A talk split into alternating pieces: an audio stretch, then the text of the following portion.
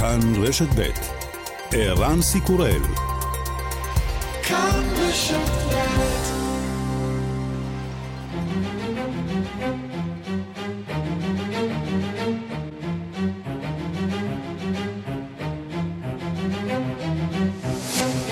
השעה הבינלאומית 27 ביוני 2023 והיום בעולם. נשיא רוסיה פוטין מתבטא לראשונה לאחר בלימת המרד בשבת.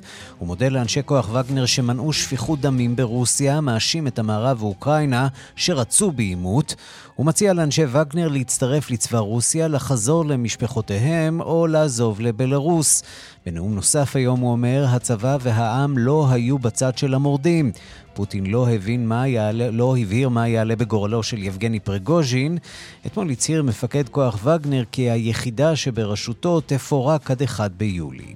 וצבא אוקראינה הוא מנצל את הבלבול בצד הרוסי. הנשיא זלנסקי אומר, אנחנו מתקדמים בכל הגזרות, זהו יום שמח, מצהיר זלנסקי, בנאום שנשא מרכבת לאחר ביקור בחזית. אני מאחל לבנים שלנו עוד ימים כאלה. רשת CNN חושפת הקלטה שהגיעה לידי התביעה הפדרלית ובה נשמע הנשיא לשעבר טראמפ מציג לעוזריו מסמכים מסווגים על תוכנית לתקיפה באיראן, מסמכים שנכתבו לו לדבריו על ידי רמטכ"ל צבא ארצות הברית. טראמפ מבהיר בהקלטה כי הוא יודע היטב שמדובר במסמכים מסווגים.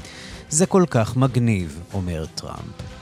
כולם מדברים על תפקיד העצים בשמירה על איכות הסביבה ועד כמה חשוב לצמצם את בירור היערות, אבל בפועל עושים את ההפך. בשנת 2022 חלה עלייה של 10% בכריתת עצים ברחבי העולם, 11 מגרשי כדורגל בדקה, יער טרופי בשטחה של שווייץ בשנה. המדינות המובילות באובדן שטחי היער הן ברזיל, קונגו, ובוליביה. וגם הזמר הסקוטי לואיס קפלדי הודיע כי יצא להפסקה מסיבובי הופעות. הזמר בן ה-26 הפיק עד כה חמישה להיטים שהגיעו למקום הראשון במצעד הבריטי. בספטמבר 2022 חשף כי אובחן כלוקה בתסמונת טורט. השבוע איבד כמעט לחלוטין את קולו במהלך הופעה בפסטיבל המוסיקה הגדול בבריטניה. השעה הבינלאומית שעורכת הדס סיוון בביצוע הטכני רמי פליקס, אני רנסי קורל, אנחנו מתחילים.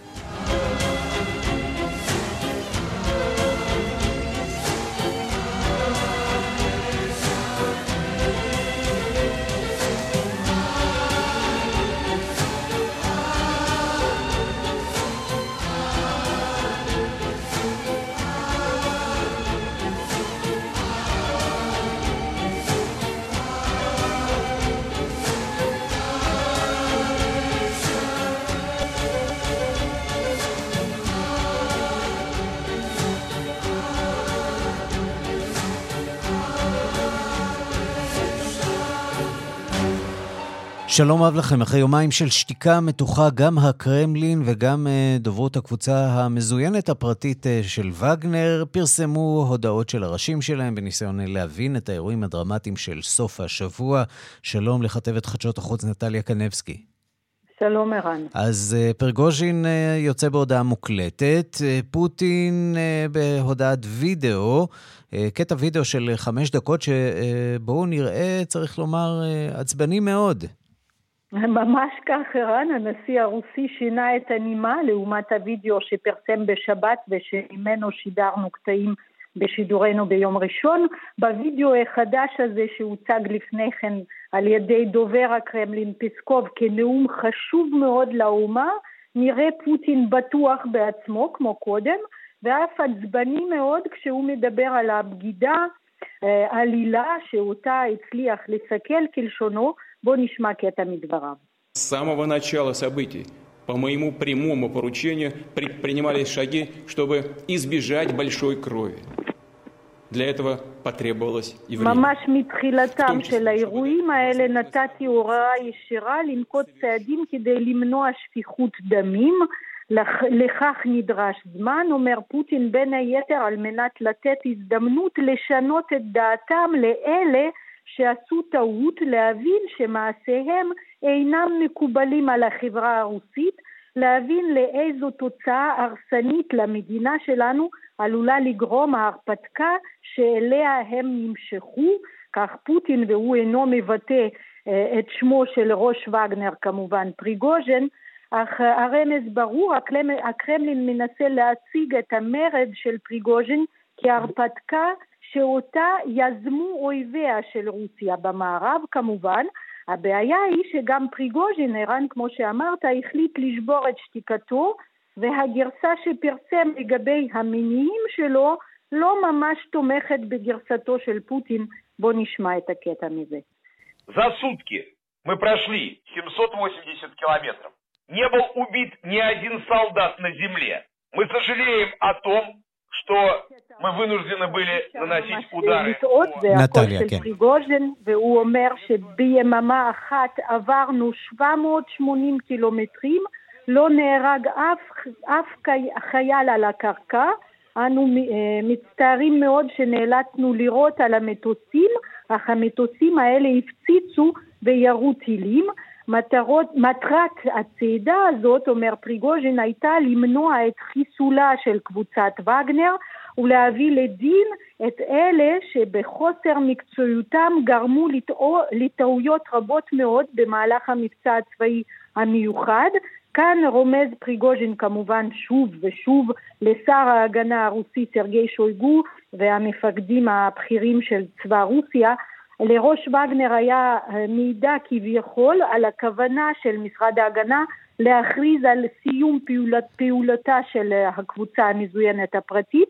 אגב, הבוקר ערן פרסם משרד ההגנה במוסקבה הודעה לקונית מאוד, ממש שורה אחת, על תחילתה של המסירה לצבא רוסיה mm-hmm. של כל כלי הנשק הכבד מידי קבוצת וגנר. תראי איזה תהפוכות זה... אה, עברנו בתוך אה, שלושה ארבעה ימים, מהנקודה ממש. שבה uh, הכוח הזה פולש לתוך שטחה של רוסיה. ועד לנקודה שבה אה, אותו כוח ממש מוסר את כל הנשק שלו לצבא אה, הרוסי. מאוד מוזר כל הסיפור הזה, התחושה שאנחנו יודעים רק אה, חלק אה, קטן ממנו. זה גם לא ברור אם ההודעה הזאת של משרד ההגנה היא נכונה, כי הבוקר גם נמסר בכלי התקשורת ברוסיה שכל מרכזי פעילות של וגנר, כל המשרדים של החברה שהיו כמובן סגורים מאז הניסיון ההפיכה הזה, המשיכו לפעול כרגיל וגם אתרי האימונים וגם נקודות הגיוס והיו גם רעיונות עם אלה שמגייסים חיילים לווגנר, כך שכנראה הפעילות הזאת נמשכת, לא ברור אם אה, ההודעה של משרד ההגנה נכונה.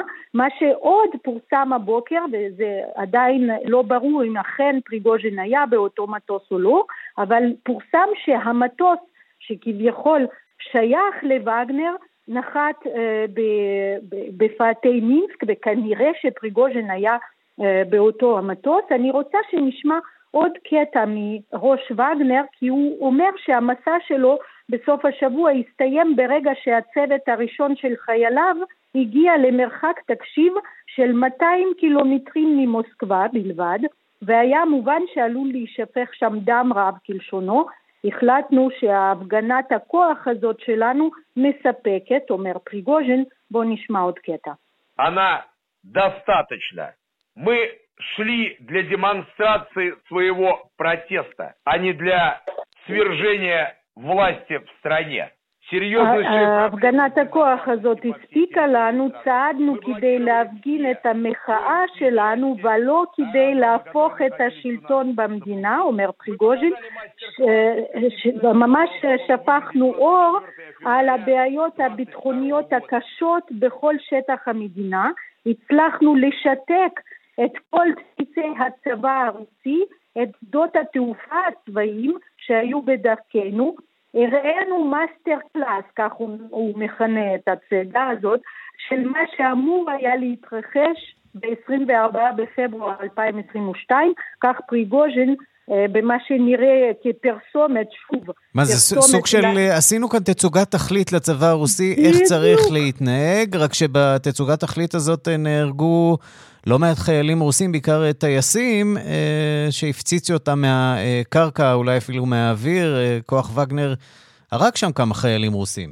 בטח, ופוטין עצמו בנאום שלו הודה בכך שנהרגו אה, טייסים רוסים במהלך ההתרחשות הזאת. צריך לומר שגם פורסם היום ש... אימונים, אה, כמו שאמרתי, האימונים מתחדשים, האימונים של וגנר מתחדשים ברחבי רוסיה, אבל לא רק ערן, יש גם הודעה שאומרת שבסיס וגנר עכשיו בבנייה, איפה? כמובן בבלארוס. Mm-hmm. אז השאלה אם לוקשנקו לא ירה לעצמו ברגל כשהוא הזמין את אה, מר פריגוז'ן לשהות בבלארוס. הימים יגידו. טוב, יש גם סימן שאלה גדול מאוד על הפטור הזה שמקבל פריגוז'ין. האם uh, הוא אמיתי, ואנחנו יודעים שידה ארוכה של רוסיה מגיעה לכל מי שמאיים עליה, גם אם הוא נמצא במקרה במדינה השכנה בלרוס. נכון, לדעתי פוטין ייתן לו זמן עכשיו לפעול איך שהוא uh, רוצה, חופשי כביכול, אבל uh, עם הזמן הוא, הוא כבר ימצא איתו את הדין. נטליה קנבסקי, כתבת חדשות החוץ, תודה. תודה, ערן. אנחנו רוצים לומר שלום ליוס רוזן. שלום ערן. עמית מחקר במכון משגב לביטחון לאומי ולאסטרטגיה הציונית, מי שניהל את אה, מחלקות אה, אירו-אסיה, אה, מחלקת אירו-אסיה במטה לביטחון לאומי ובמשרד ראש הממשלה. נכון. רוסיה מתגלה בשיא חולשתה בשבוע הזה, ולא ברור מה קורה שם כרגע. האירועים באמת בסוף שבוע האחרון היו דרמטיים אפילו בהשוואה לשנה וחצי, שנתיים האחרונות אה, אה, שרוסיה חובה הן בזירת הפנים והן בזירת החוץ. אה, ועם זאת, למרות הפגנת החולשה של פוטין, והייתי אומר אפילו מידה רבה של השפלה, צריך לזכור שבסופו של דבר הצעדה של פריגוז'ין לא נועדה אה, למוטט את השלטון של פוטין, אלא נועדה באמת אה, להדיח את צמרת הממסד הביטחוני ברוסיה. אה, כפי שפריגוז'ין טען, כל הכישלונות אה, במערכה, בעצם מאז הפלישה הרוסית לאוקראינה, אה, הם אשמת אה, שר ההגנה שויגו ורמטכ"ל גרסמוב. מה שבינתיים צריך לומר לא מצליח. היום ראינו את אה, פוטין אה, ולצידו אה, שר ההגנה שויגו, בניסיון לשדר סוג של חזית אחידה. זו רק הצגה, או שגם מתחת לפני השטח פוטין מגבה את, גם את גרסימוב והרמטכ"ל וגם את שר ההגנה שויגו? אז באמת קשה לדעת, ולמרות ההודעה הרשמית שפוטין הוציא אתמול, שכן כינה, כינה את פריגוז'ין כבוגד בעם הרוסי ובוגד במולדת. אמ, לא ברורים כרגע הפרטים, עדיין נותרו סימוני שאלה רבים, גם לגבי עתידו וביטחונו של פריגוז'ין, מהן בדיוק הערבויות שניתנו ניתנו לו. אה, אני הייתי ממליץ לו להימנע משתיית תה בחודשים הקרובים. כן. אה, וגם לא ברור האם במסגרת העסקה שנרקמה לכאורה עם, עם נשיא בלרוס לוקשנקו, האם גם היו איזה שהן הבטחות לגבי הדחתם של גרסימוב ושויגו. ולכן לפחות בהקשרים האלה אנחנו נאלץ להמתין ולראות.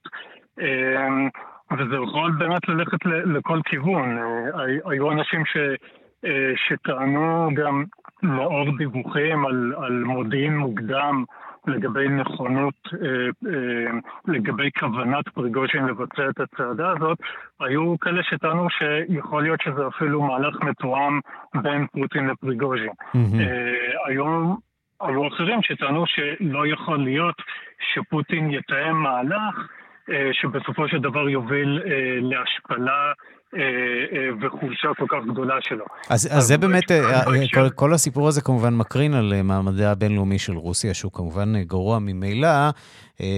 את זה רוסיה מכילה בצורה כזאת או אחרת, מה שהיא לא יכולה להכיל זה שהיא תיתפס כמדינה חלשה, וכרגע, עם האירועים של השבוע האחרון, כך בדיוק היא נתפסת, כמדינה שהיא בשיא חולשתה.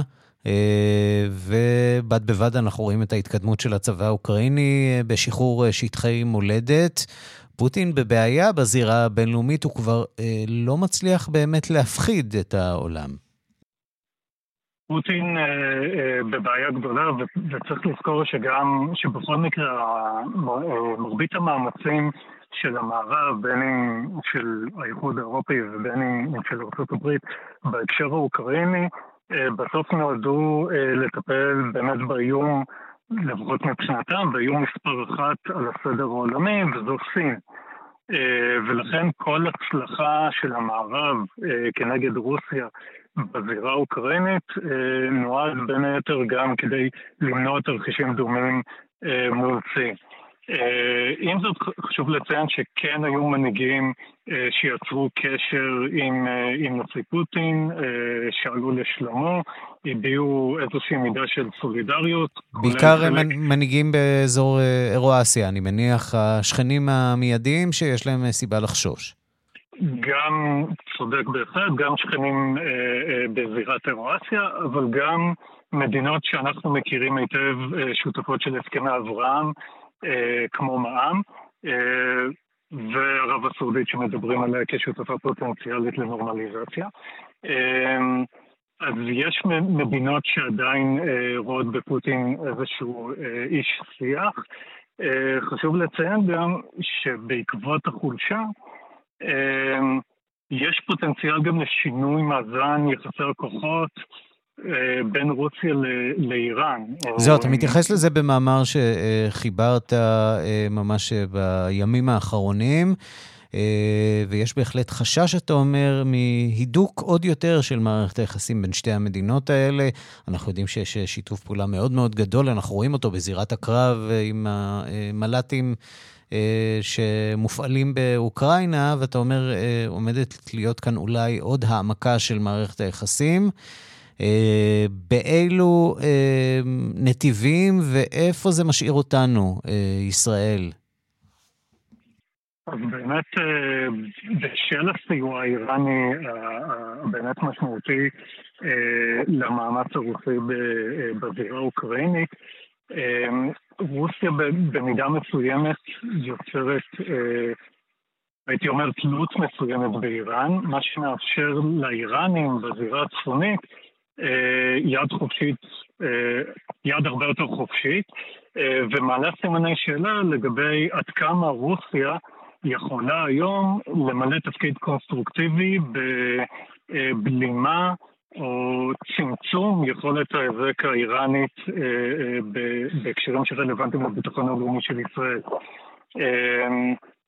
יש פה פוטנציאל אה, משמעותי לנפיצות אה, ישירה בין, בין ישראל לאיראן, אבל מצד שני אה, זו גם יכולה להיות הזדמנות, הזדמנות מצוינת למדינת ישראל להרחיב ולהגביר את הפעילות שלה בכוחות עצמה כנגד איראן, מבלי להזדקק לאיזשהו תפקיד משמעותי של הרוסים בין אם בתיווך או, או באופן ישיר. אה, אומר היום אה, השר לשעבר אלקין, אנחנו חלק ממדינות המערב, אנחנו שותפים אסטרטגיים לארצות הברית. אה, ואנחנו נתקענו בקורונה האחרון של הרכבת בזמן שמדינות המערב מתקדמות אה, בסיוע אה, לאוקראינה. אנחנו תקועים באותה פרדיגמה של היום הראשון למלחמה. זאת טעות קשה, אנחנו צריכים להתעורר באופן דחוף, לשנות את המדיניות שלנו ביחס למלחמת רוסיה-אוקראינה. ואני רוצה לשאול אותך, יוס רוזן, האם יכול להיות שישראל שגתה, או כרגע, שוגה כשהיא ממשיכה לנהל אה, סוג של אה, אה, יחס אה, אמביוולנטי או אה, מאוזן כלפי הגורמים הלוחמים אה, באוקראינה.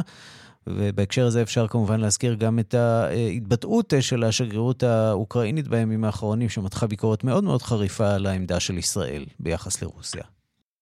אה, כן, אז אה, גם אני שמעתי את הדברים של, של אלקין. של חבר הכנסת אלקין.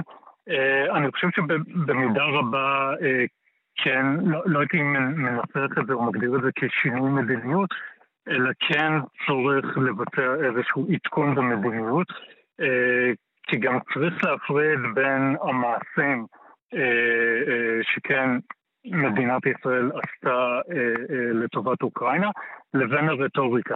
אה, ואני מסכים שלפחות במישור הרטורי מדינת ישראל הססנית מדי אה, נמנעת אה, מהזדהות ערכית עם המחנה שתומך באוקראינה, ויש פה מידה גדולה של, של טעות וצדק.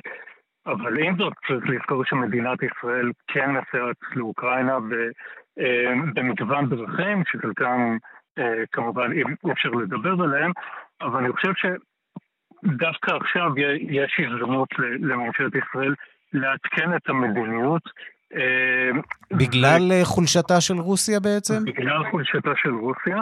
להמשיך בסיוע גם ההומניטרי וגם הביטחוני הגנתי לאוקראינה. וגם במידה מסוימת לעדכן את המסרים שיוצאים מהממשלה בהקשר הרוסי והאגרסיביות הרוסית, אה, וצריך לכלול, גם, גם אנחנו כשמדברים על האירוע הזה כמלחמת רוסיה-אוקראינה, זה לא מלחמת רוסיה-אוקראינה, זה מהלך התקפי פלישה רוסית אגרסיבית לאוקראינה שמגנה על עצמו. אמ, מצד שני, השאלה אם לא מאוחר מדי אה, לעשות אה, אחורה פנה אה, סוג כזה של יוטרן, למרות שתגיד שזה לא יוטרן, זה, זה עדכון או חידוד. אמ, השאלה אם אפשר בכלל בשלב הזה של המלחמה לזהות מהו הכוח שאיתו אנחנו צריכים ללכת ולתמוך בו באמת, כמו שצריך לתמוך בו. אז אני חושב ש, שלא מאוחר מדי, ואנחנו רואים את זה גם בפעולות אה, של מדינות אחרות, ש, שאפשר לשייך אותן למחנה של הדורם הגלובלי, אה, שגם לא, לא מסתכלות על האירועים אה, בין רוסיה לאוקראינה אה, כמשהו שצריך להיות בראש סדר העדיפויות שלהם, אה, ועדיין מנסות מהזווית שלהם אה, למצוא דרכים להשפיע ולתמוך. אה, דוגמה אחת זאת אה, קוריאה, שאומנם בלחץ אמריקאי שלחה סיוע לאוקראינה, אך די הסתייגה מהבעת תמיכה, תמיכה מפורשת, כנ"ל לגבי הודו. ואם אני חוזר רגע להקשר הישראלי, אז אני חושב שעדכון כזה של המדיניות גם יכול להועיל מאוד לממשלת ישראל אה, הגברת הנכסיות הישראלית היום אה, מול ארצות הברית. אה, מצבנו בהקשר הזה הוא די בכי רע, בעיקר על רקע הממשלה הנוכחית והבחירות הפוליטיות שלה. סביב סוגיות רבות, אבל אתה אומר, גם העמדה של ישראל בסוגיה של רוסיה-אוקראינה משפיעה בצורה כזאת או אחרת על מערכת היחסים בין ישראל לארצות הברית. בעלת השפעה רבה, אה, וזו הזדמנות גם אה, להזדהות ערכית אה, עם המחנה שתומך באוקראינה, כמובן בחשיבה, בחשיבה רציונלית ותוך שקלול מכלול האינטרסים. והמחיר להערכתך בכל מה שנוגע לשיתוף הפעולה עם רוסיה בסוריה, המחיר לא כבד מדי?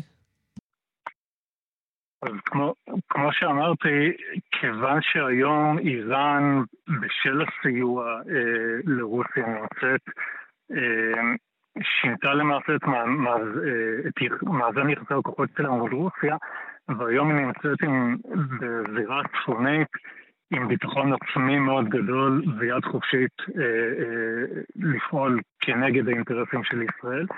אה, ולכן אני חושב שגם יש מקום לישראל אה, להיות נועזת יותר בפעולות שלה בזירה הצפונית, אה, וכיוון שהפנים של, של רוסיה חזרו להתמקד באוקראינה אחרי סוף שבוע הדרמטי שהיא חוותה,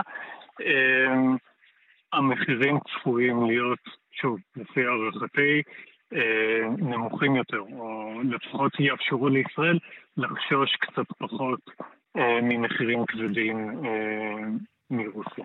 לסיום, אני לא יכול שלא להתפתות לשאול אותך על הסיפור הבא שאנחנו נעסוק בו, שיביא לנו כאן נתן גוטמן, והוא על נשיא ארצות הברית לשעבר דונלד טראמפ, שמשתף עם... אה, יועציו מסמכים מסווגים שהוא מחזיק בנוגע לתוכניות תקיפה של ארצות הברית באיראן, הקלטה שאנחנו נשמיע כאן מיד. זה סביר אה, במערכת יחסים בין אה, בעלות ברית אה, שנשיא נוהג בצורה כזאת עם מסמכים סודיים שאולי נוגעים או לא נוגעים באינטרסים החיוניים של ישראל? ההתייחסות היחידה שאני אתן לסוגיה הזו היא שיש דברים אה, שרצוי אה, ועדיף להעביר בדלתיים סגורות אה, בין שותפים ולא לא לחשוף אותו. יוס רוזן, עמית מחקר במכון מכון משגב לביטחון לאומי ולאסטרטגיה ציונית, מי שניהל את מחלקת אירו-אסיה במטה לביטחון לאומי ובמשרד ראש הממשלה. תודה רבה לך. תודה רבה.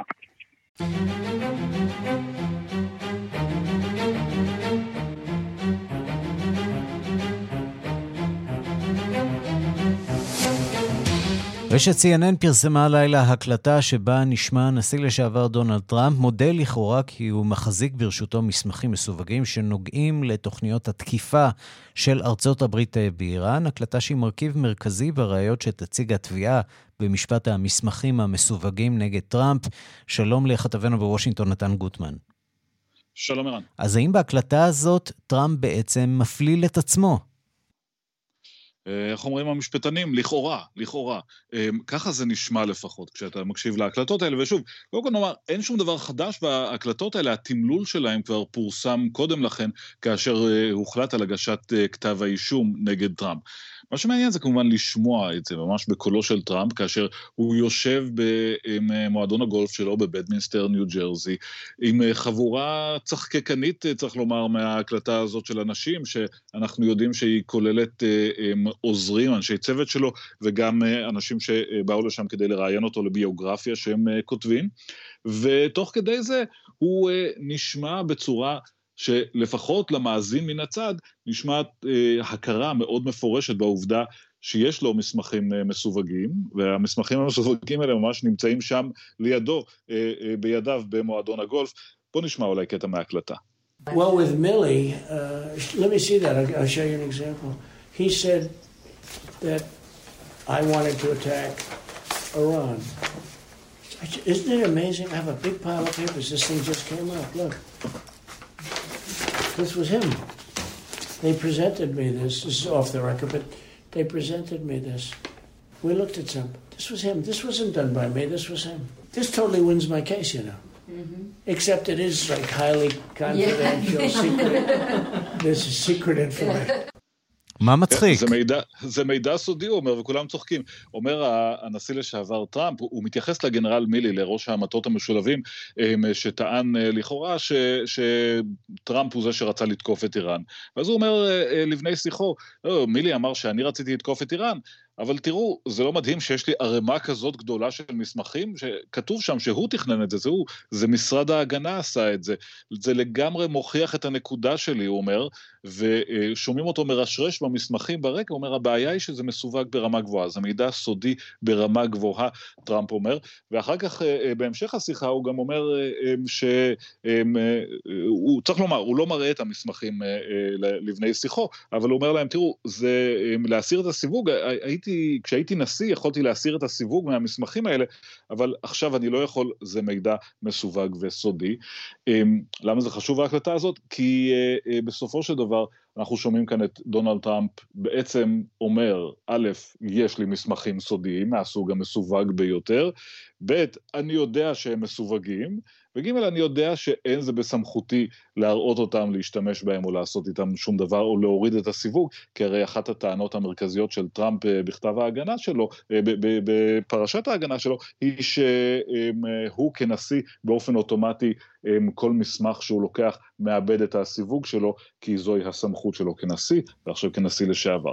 כך שזה לא חדשות נהדרות mm-hmm. מבחינתו של טראמפ, אבל זה לא ישנה הרבה מבחינת המשפט עצמו, כי הדברים האלה כבר ידועים, מבחינה ציבורית זה קצת מביך. נתן גוטמן, כתבנו בוושינגטון, תודה. תודה רבה.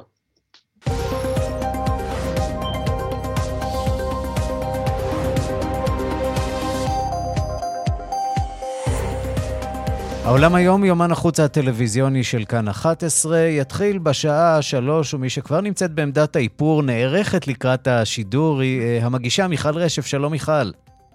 שלום ערן, כן, ממש מ... מעמדת הביוטי פה. עמדת הביוטי. מחוץ לאולפן, אז ביוטי כן. יהיה, מה עוד יהיה חוץ מביוטי? אז תראה, אנחנו נדבר כמובן על רוסיה והנאום של פוטין אה, אתמול, נדבר גם על ארצות הברית והמרוץ לנשיאות המתחמם, אפרופו אותה הקלטה של דונלד טראמפ אה, שפורסמה הלילה בהקשר לפרשת המסמכים המסווגים, נדבר גם על השילוב של בינה מלאכותית בבחירות האלה, בבחירות 2024, כבר אפשר לראות את זה ממש עכשיו בקמפיינים, שיחה שהולכת להיות מאוד מאוד מעניינת. אנחנו נהיה גם אה, בניו זילנד, שמנסה להכחיד לחלוטין את אוכלוסיית החולדות שלה, לחלוטין, לא לצמצם, איך לא... עושים ממש... את זה? איך. אה, תצטרך, תצטרך לצפות בשלוש כדי... אפשר להניח שיש לזה גם השלכות למגוון הביולוגי. בדיוק. בדיוק. זה, זה, בדיוק בזה נדון. כשאין חולדות מי אוכל את הג'וקים וכולי. בבקשה, יכול להיות שהם יפתרו בעיה אחת וייצרו בעיה אחרת, וגם נדבר על uh, הכוכב שגל גדות הולכת לקבל בשדרות הוליווד. איך זה קורה כל כך מהר? אתה יודע שגם אתה חשבת על זה, איך זה קורה כל כך מהר? Uh, כשרבים ו- וגדולים יותר אפילו uh, עשו את זה, לקח להם הרבה הרבה יותר זמן. Uh, אז כל הדברים האלה ממש ממש עוד מעט, בשעה שלוש בכאן 11. מיכל רשף, תודה. תודה.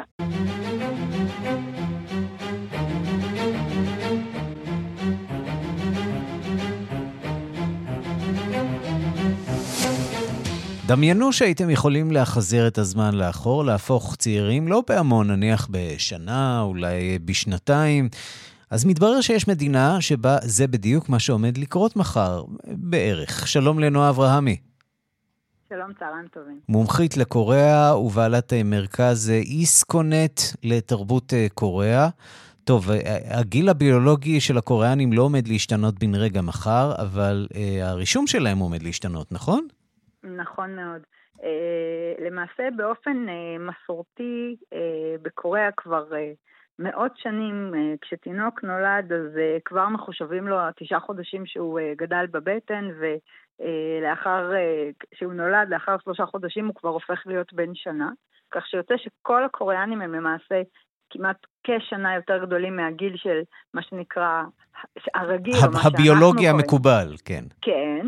עכשיו, בנוסף לזה, אה, כשנחגגת השנה הקוריאנית סלאש הסינית החדשה, שזה לפי לוח ירחי, אבל זה בערך בסביבות פברואר, אז כל אדם, כששואלים אותו בן כמה הוא, הוא כבר יגיד כמה ימלאו לו השנה.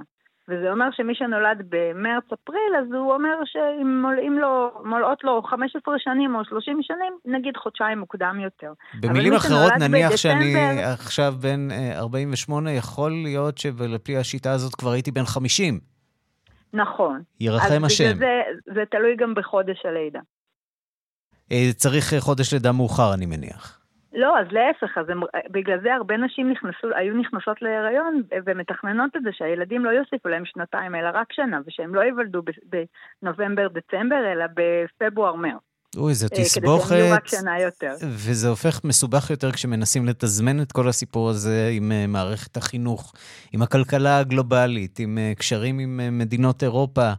וזאת אה, בדיוק הסיבה שהקוריאנים החליטו, אה, די, מספיק לנו עם הנוהג ההיסטורי הזה, אנחנו אה, חוזרים לשיטה הישנה המקובלת במערב לפחות. נכון, זאת אומרת, הטריגר העיקרי היה, ככל שאנחנו הופכים לעידן הרבה יותר גלובלי ויש הרבה יותר השקה, אם זה, כמו שאמרת, בתחום הכלכלי, הבינלאומי, אפילו בתרבותי, כשיש השקה בין העולם, במרכאות הקוריאני, לעולם החיצוני, אז יש הרבה חוסר התאמה והרבה, רגע, בין כמה אתה? האם זה לפי ה-foreign age או לפי ה-global age או לפי ה-korean age? זאת אומרת, אה, וזה יצר הרבה חוסר הבנה ובלבול גם בתוך אה, מסדרונות האדמיניסטרציה, והם החליטו, מה שנקרא, ליישר קו עם העולם. הם אוהבים את השינוי הזה, או שיש מי שמצטערים על הכניעה לכללים המערביים? זאת שאלה ממש טובה. תראה, לפי סקר שאני ראיתי ושמעתי, בערך שלושת רבעי מהקוריאנים שמחים על השינוי. אני אאמר ואגיד שהצעירים, הדורות הצעירים יותר, שמחים על השינוי. המבוגרים אולי קצת יותר קונסרבטיביים, וכמו שאמרת, אולי קצת מרגישים שזה סוג של אה, אה, כניעה או, או בחירה בלוותר על חלקים בתרבות המסורתית הקוריאנית. אה, אגב, מה קורה בקוריאה הצפונית בהקשר הזה? אה, על פי איזה שיטה הם אה, פועלים? עד כמה שלי ידוע, הם עדיין מוסיפים שנה, אבל אני לא בטוחה, אני לא חושבת שהם כל כך ימהרו לשנות וליישר קו עם העולם בהרבה הרבה תחומים, לא רק בתחום הזה. גם, גם התחום של הגילאים זה נושא שכבר בדרום קוריאה אה, כבר נידון הרבה זמן, זאת אומרת לקח הרבה זמן להוציא את זה מהרעיון לפועל, גם בגלל חוסר הסכמה של חלקים וגם איך עושים ומה עושים. אה, מכירת אלכוהול וסיגריות אסורים מגיל 20, אז עכשיו האם זה מגיל 18? האם אה, אה, ילדים עכשיו צעירים יותר בשנתיים כבר יהיה להם גישה לסיגריות ואלכוהול? או להצביע בבחירות, כן. אז אה, כן, זה באמת משהו שהוא מאוד אה, משנה. ומצד שני אומרים, מי שרוצה וילך לדרכים שהן אה, מסוימות, הוא יכול ללכת גם שנתיים אחרי וגם שנתיים לפני, וזה, השנתיים האלה, ובסך הכל זה משהו שהשינוי הזה של השנה-שנתיים האלה הוא שינוי שהוא חיובי בסך הכל. כנראה שקיבלנו הוכחה שבסופו של דבר גיל זה רק מספר. אה, כנראה, כנראה, זה תלוי מאוד. זו רק מוסכמה חברתית. יש עוד הרבה דברים, אה, מנסים לשמור על הגיל גם בעזרת אה, הרבה טכנולוגיות והרבה קוסמטיקות אחרות. אבל את זה אנחנו נשמור כמובן לשיחה אחרת. נועה אברהם היא נכון. מומחית לקוריאה ובעלת מרכז לתרבות איסקונט קוריאה. תודה רבה לך על הדברים. תודה רבה. ותודה לרם ברנדס על הסיפור הזה.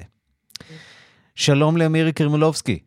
שלום, שלום, ערן. חוקרת התרבות בארץ ובעולם, שהופכת מחר מבת 26 לבת 25. בערך. בערך, כן. אה, בואי נדבר על אה, צ'רלסטון, אה, קרוליינה, שם ייפתח בימים אלה המוזיאון הבינלאומי האפרו-אמריקני. שם אחד הפסלים המרגשים בתערוכה הוא פסלו של ג'ורג' פלויד, ש... שוטר הרג אותו בהפגנה ב-2020. יוצר הפסל אה, הוא דווקא ישראלי, הפסל הישראלי דן רייזנר. כן, וזה באמת באמת מרגש, כי אה, דן, כאשר קרה האירוע, אני אזכיר, אנחנו כמובן עסקנו בו ביומן אה, הרבה מאוד באירוע הדרמטי הזה, במהלך הפגנה בקרוליינה, אה, ג'ורג' פלויד, שהשוטר בעצם מניח את ברכו לתשע אה, דקות ובעצם חונק אותו, פרשה שהסעירה את ארצות הברית וגרמה להתחלת כל הריסת הפסלים אה, שעסקו בעבדות וכל הנושא הקשה הזה בארצות הברית. אה, דן, האירוע הזה מזעזע אותו, והוא כמובן אה, מפסל את הדמות הזאת בצורה מדהימה ובגדול, ואז הוא בעצם מפסל אותו בחומר שחור ומפרסם את התמונה של זה בפייסבוק, וכל העולם ואשתו בעצם רואים את, הפ... את הפסל הזה, כולל המשפחה של ההרוג. בוא נשמע את דן. העליתי את זה לפייסבוק, וזה פשוט הפך להיות ויראלי. הגיע למאות אלפי אה, שיתופים ותגובות ומה לא, בעיקר כמובן בארצות הברית, ו, וזה היה ממש ממש אה, אה, הפוסט הזה הביע את ארצות הברית בתקופה הקשה הזאת של טראמפ, הטראמפיזם וכל השבר הזה, וגם המאוימות המאוד גדולה ששחורים הרגישו בארצות הברית בתקופה הספציפית הזו. ו, אה, ואנשים שיתפו, שיתפו, שיתפו, ופתאום אה, אני מקבל אה, תגובה. שלום, הייתי רוצה לרכוש את הפסל הזה עבור בעלי, הוא האח של ג'ורג' פלויד. וואו. מאוד מרגש, כמובן יש לו היום את אה, קשר עם המשפחה, אבל עכשיו באותו מוזיאון שמנסה לעשות תיקון ולספר את הסיפור דרך אה, אה, פסלים גם לאורך ההיסטוריה שייפתח, אה, רוכשים את הפסל של דן, וזו באמת אה, התרגשות גדולה אה, שפסל כזה של אומן ישראלי, כן, לא אומן אמריקני, יוצג במוזיאון ה, אה, החשוב הזה, מי שבעצם בישלה את זה זה תמר דרזנר, אה, גלריסטית אה, ישראלית, ואם רוצים לראות גרסה, זה רק מראה כמה זה פגע בדן. דן למעשה השנה חזר לנושא הזה ופיסל דיוקן עצמי ככד שחור, זאת אומרת דיוקן שלו, בפוזיציה של פלויד, בפוזיציה של הראש המונח הזה, mm-hmm. ואם אתם רוצים לראות, זה בביאנלה ברמת אביב, בביאנלה במוזה שעשה הנריאטה ברונה. הזדמנות לראות את אותו פסל, שאם תרצו לראות, תצטרכו לנסוע כמובן לקרונליינה, אבל איזו התרגשות עם המוזיאון הזה, ואנחנו כמובן על המוזיאון נדווח בהמשך. טוב, ואולי גם מסר אה, לאלימות אה, משטרתית, להבדיל, שננקטת גם כאן מפעם לפעם. בהרבה מ... מקומות בעולם, בהרבה כמובן. מקומות בעולם, וגם אצלנו למרבה הצער. מירי קרימולובסקי, תודה. תודה לך, ערן. ועכשיו קצת אה, נחת כזאת שהגיעה אלינו הלילה מארצות הברית, שם התבשרנו כי השחקנית גל גדות תקבל בשנה הבאה כוכב בשדרת הכוכבים של אה, הוליווד. בנושא הזה אנחנו איתך אלון פרוכטר, עורך התרבות של כאן חדשות בדיגיטל. נכון מאוד, ערן, שלום לך. אנחנו יודעים את הכתובת? אה, כי אני מניח שיהיו לא מעט ישראלים שיחפשו את הכוכב הזה עכשיו במהלך הטיולים. עדיין לא, בדרך כלל מפרסמים את הכתובת סמוך למועד אה, חשיפת אותו כוכב, בטקס, אה, אתה יודע, רב רושם, רב משתתפים. Mm-hmm. בעצם מדובר בגל, היא בעצם חברה במועדון מצומצם של 24 חברים שקבלו בשנה הבאה.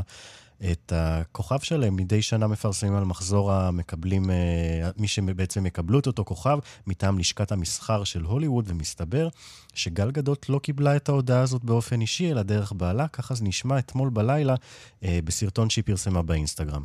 This is unbelievable. I'm so, so grateful and thankful and humbled. And thank you so much to the Hollywood Chamber of Commerce um, for choosing me. This is my uh, class of 2024.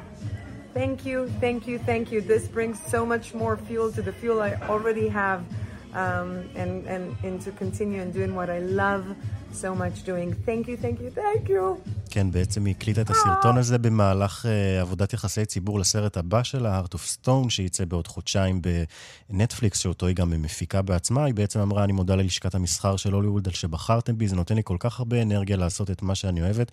תודה, תודה, תודה. אה, וכן, עדיין אין לנו את התאריך שבעצם בו ייחשף הכוכב, אבל אנחנו יכולים להגיד לך שלא רק היא הולכת לקבל אותו, אלא גם קרי וושינגטון, מגי ג'ילנהול, קריסטינה ריצ'י, השחקן קריס פיין, הזמרת גווין סטפני, אה, האומן ההיפ-הופ דוקטור דרה, להקת הרוק דף לפרד, והטניסאית בילי ג'ין קינג, ואפילו נשיא חברת מארוול, החברה המתחרה לאותה DC שבה התפרסמה כוונדר וומן, אה, קווין פייג, יקבל כוכב, וגם שחקן מנוח, ככה נהוג שבכל מחזור כזה יש שחקן או אישיות אחת שהלכה לעולמה לפני יותר מחמש שנים, השחקן המנוח צ'דוויק, בוזמן, שגילם את הפנתר השחור. למעשה היא השחקנית הישראלית הראשונה נכון שמקבלת מאוד. כוכב בשדרת הכוכבים, אבל לא הישראלית הראשונה. חיים סבן אה, הפך אה, לפני אה, כמה, חמש שנים בערך, אה, לישראלי הראשון שקיבל אה, כוכב על שמו בשדרת הכוכבים אה, של אה, הוליווד, בקטגוריית אה, טלוויזיה, mm-hmm. אבל בעצם... אה, היא הראשונה היא, בקולנוע. כן, היא השחקנית הראשונה בקולנוע, וזה בהחלט אה, מרגש ומשמח. הישג אישי וגם קצת הישג אה, ישראלי. בטח. אלון פרוכטר. תודה. תודה לך.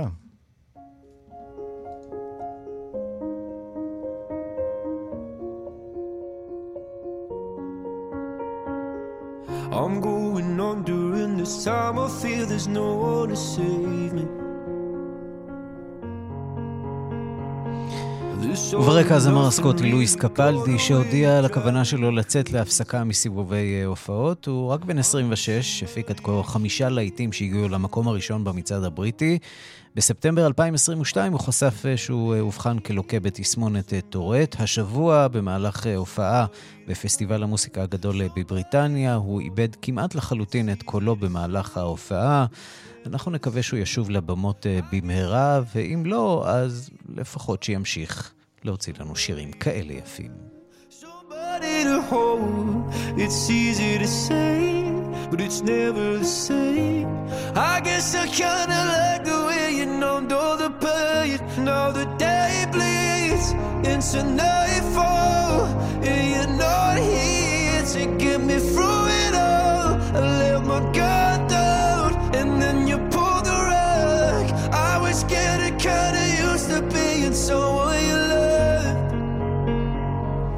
I'm going under, and this time I feel there's no one to turn to. This all and nothing way of loving, go be sleeping without you. Now I need somebody to know, somebody to hear, somebody to have, just to know how it feels. It's easy to say, but it's never the same. I guess I kinda like the way you help me escape. Now the day bleeds into nightfall,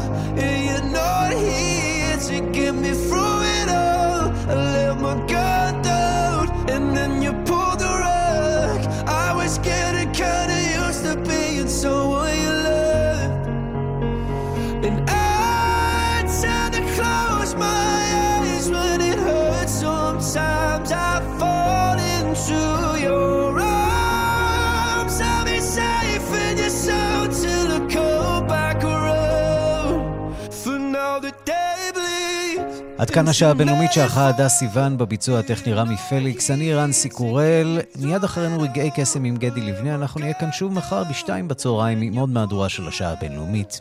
להתראות.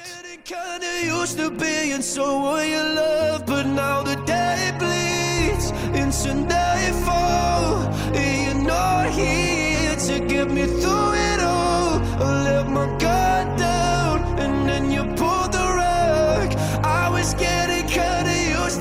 to being so were to let my guard down, and then you pulled the rug. I was getting kinda used to being so were your love.